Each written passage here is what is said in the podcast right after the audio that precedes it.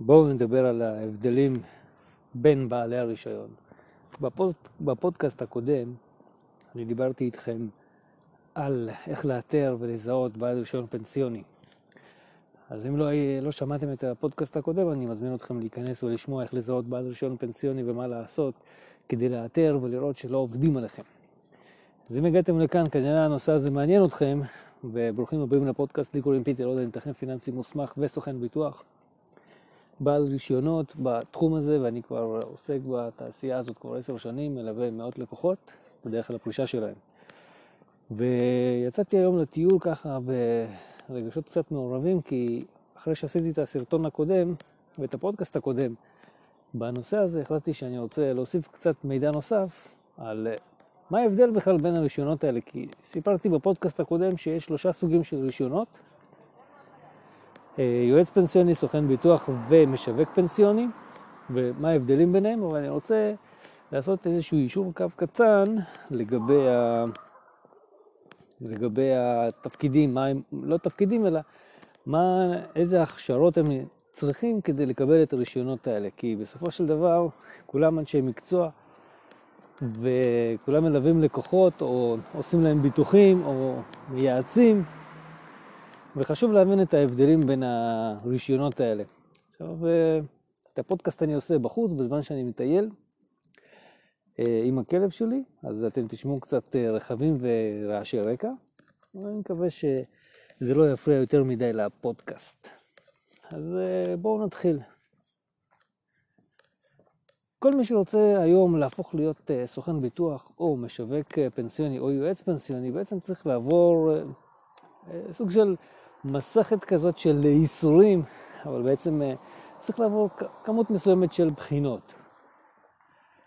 לא חייבים להיות בעלי תואר כדי להפוך להיות ליועץ פנסיוני או סוכן ביטוח, זה פשוט מקצר את התהליך. כי בסך הכל, בעל רישיון בתחום הזה צריך שיהיו לו כמה בחינות. הבחינות הבסיסיות הן אה, בחינות במימון, חשבונאות, כלכלה, סטטיסטיקה. אה, ומבחנים מקצועיים בתחום הפנסיוני או הביטוח הכללי או הימי. עכשיו, אה, כל בעלי הרישיונות האלה, כולם, בלי יוצא דו, מהכלל, בלי יוצא דופן, חייבים לעבור את אותן הבחינות כדי לקבל את הרישיון. זאת אומרת, יש את בחינות הבסיס והבחינות המתקדמות. בחינות הבסיס זה כל מה שאמרתי לכם, שזה היסודות, שזה המימון, סטטיסטיקה, חשבונות וכלכלה. ש... והבחינות המתקדמות זה כבר הבחינות שצריכים לעשות כדי לקבל את הרישיון הספציפי שרוצים. עכשיו, בפודקאסט הקודם אמרתי ש... בפוסט... בפודקאסט הקודם דיברתי איתכם על סוגי הרישיונות, ש... ואמרתי בעצם שיש לנו שלושה סוגים. יש יועץ פנסיוני, יש רישיון משווק פנסיוני, ויש רישיון סוכן ביטוח פנסיוני. עכשיו, הרישיון המורכב ביותר זה של סוכן הביטוח, כי הוא יכול להיות מורכב משלושה רישיונות שונים. זאת אומרת, סוכן ביטוח יכול להיות גם סוכן ביטוח פנסיוני, גם סוכן ביטוח כללי וגם סוכן ביטוח ימי. כאשר סוכן ביטוח מחזיק בשני רישיונות ויותר, הוא יכול לקרוא לעצמו רק סוכן ביטוח. כאשר הוא מחזיק רק ברישיון אחד, הוא גם חייב להגיד איזה סוכן ביטוח הוא באמת, בעצם, כאילו, זאת אומרת, אם הוא מחזיק ברישיון פנסיוני, הוא חייב לקרוא לעצמו סוכן ביטוח פנסיוני. לעומתו, יועץ ביטוח פנסיוני או משווק ביטוח פנסיוני יכולים להחזיק אך ורק ברישיון הזה. אין יועץ ביטוח כללי או יועץ ביטוח ימי. כלומר, אין רישיונות כאלה. כל אחד יכול לקרוא לעצמו כזה, רק אין לזה רישיון שמסדיר את המקצוע. אני מקווה שבעתיד הקרוב גם הנושא הזה יוסדר, ואנשים שמייעצים בתחום הזה יחויבו גם בתהליך רישוי פורמלי במשרד האוצר. אז אחרי שעשינו קצת כזה אישור קו כזה לגבי הסוגים של הרישיונות, והבנו בעצם שהבחינות שהם עושים הם בגדול אותן בחינות, זאת אומרת, סוכן ביטוח פנסיוני, משווק ביטוח פנסיוני ויועץ ביטוח פנסיוני, כולם עושים את אותם הבחינות לגמרי, אחת לאחת. אז מה ההבדל בין הרישיונות? כאשר בן אדם מסיים את הבחינות, הבחינות שלו, את הבחינות של המדינה, של משרד האוצר, הוא צריך לבחור מה הוא רוצה, מי הוא רוצה להיות. בדרך כלל זה תלוי בשאלה איפה הוא, הוא עובד. לצורך העניין, בן אדם שעובד בסוכנות ביטוח, סביר להניח שיוציא רישיון של סוכן ביטוח. בן אדם שעובד בבנק ורוצה להיות יועץ ביטוח פנסיוני בבנק, כלומר יועץ פנסיוני, כן? יוציא רישיון יועץ. בן אדם שעובד בבית השקעות או חברת ביטוח, יוציא מן הסתם רישיון של משווק.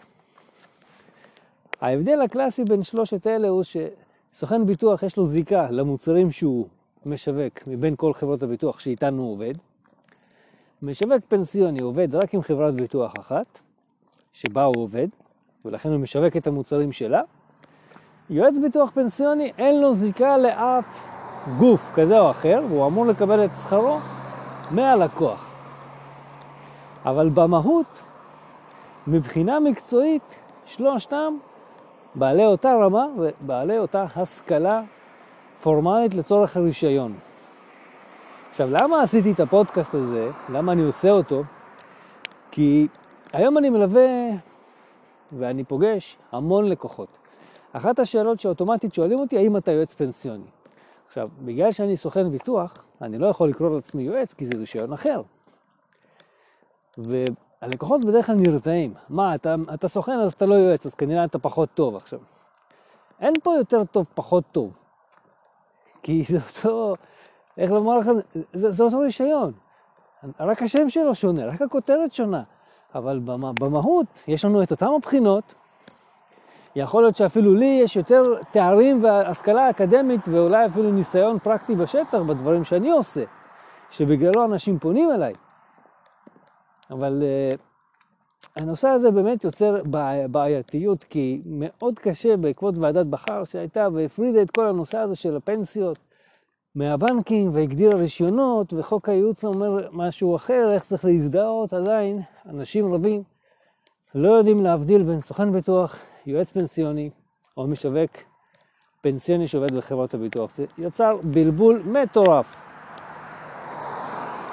זה יצר בלבול מאוד מאוד גדול ומטורף בין, בקרב הציבור, שעד היום לא כולם יודעים לזהות את ההבדל ולהבין את ההבדל, ואם תסתכלו מה קורה בשטח, הייעוץ הפנסיוני פשוט לא מצליח להתרומם, ויש לזה כמה סיבות. אחת הסיבות שאני מזהה זה בגלל ש... אנשים התרגלו לקבל שירות חינם מסוכני ביטוח, כי אין חינם, הרי מקבלים עמלות. אז הלקוח לא מרגיש את זה בשוטף, שהוא צריך לשלם. וליועץ פנסיוני צריך לשלם כי הוא לא מקבל עמלות. אז הלקוחות לא הולכים לייעוץ כי הם אומרים, מה, אני אשלם לו כסף? ולדעתי זה חכם יותר, אם אתה רוצה ליווי שילווה אותך לפנסיה, או ייתן לך ייעוץ לכיוון הפנסיה, אז לדעתי הייעוץ פנסיוני מתאים. אפילו אני עובד במתכונת של יועץ פנסיוני כשאני מלווה לקוחות בתכנון הפנסיה העתידית עם המלצות וכדאיות, מה כדאי ואיך כדאי.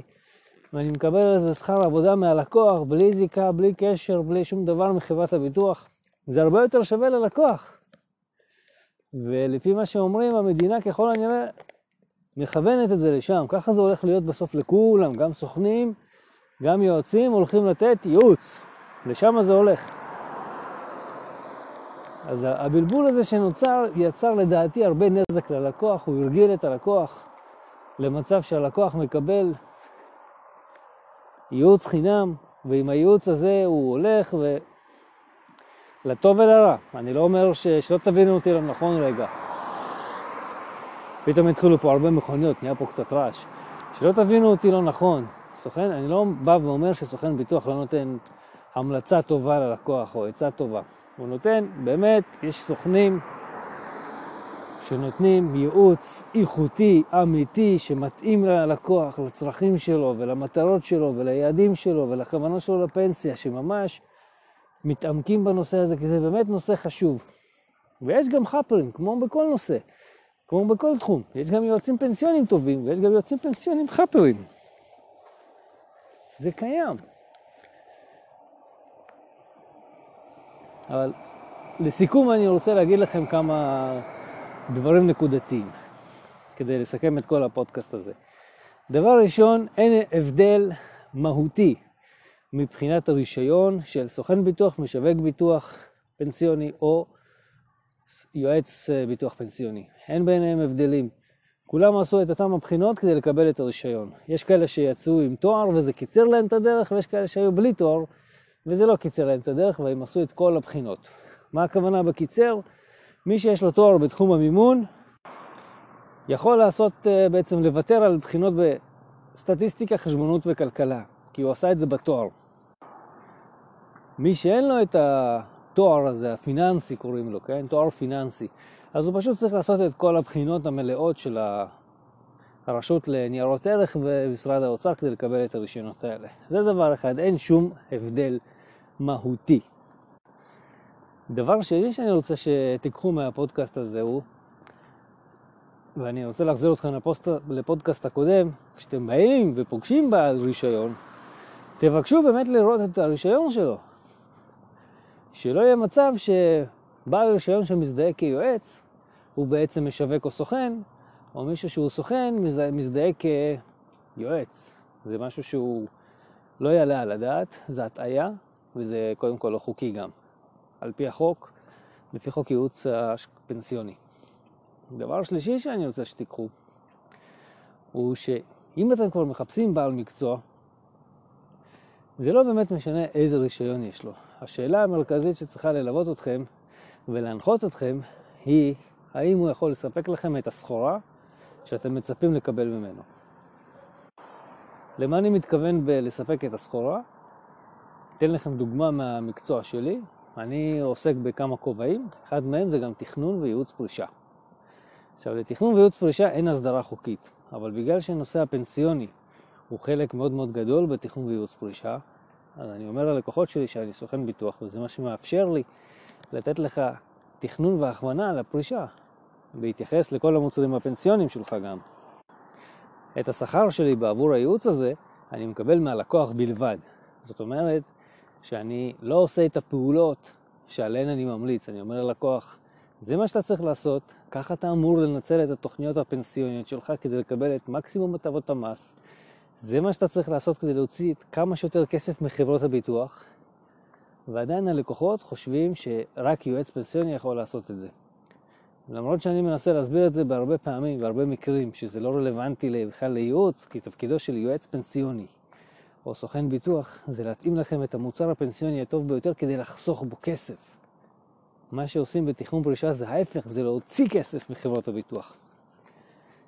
וככה למשל אני מפספס הרבה לקוחות. אז בפודקאסט הזה אני רוצה, מה שרציתי להעביר לכם את המסר הזה, שזה לא משנה מי בעל רישיון, תבדקו שהוא באמת בעל רישיון, כי יש לו, הוא חייב שיהיה לו את הידע ואת הניסיון בתחום הפנסיוני. והכי חשוב, שיש לו את הניסיון ושהוא יכול לספק לכם את הסחורה בסופו של יום. כי זה, לדעתי, זה ממש לא משנה אם הוא סוכן ביטוח, משווק פנסיוני או יועץ פנסיוני, שמלווה אתכם לפרישה ונותן לכם את כל הפתרונות שאתם באמת צריכים. תודה רבה שהייתם איתי. פיטר עוד, תכן פיננסי, סוכן ביטוח. אם יש לכם שאלות, אתם מוזמנים לפנות אליי באתר, או בפייסבוק, או בוואטסאפ, או לשלוח הודעה במייל. שיהיה לכם אחלה שבוע, חברים.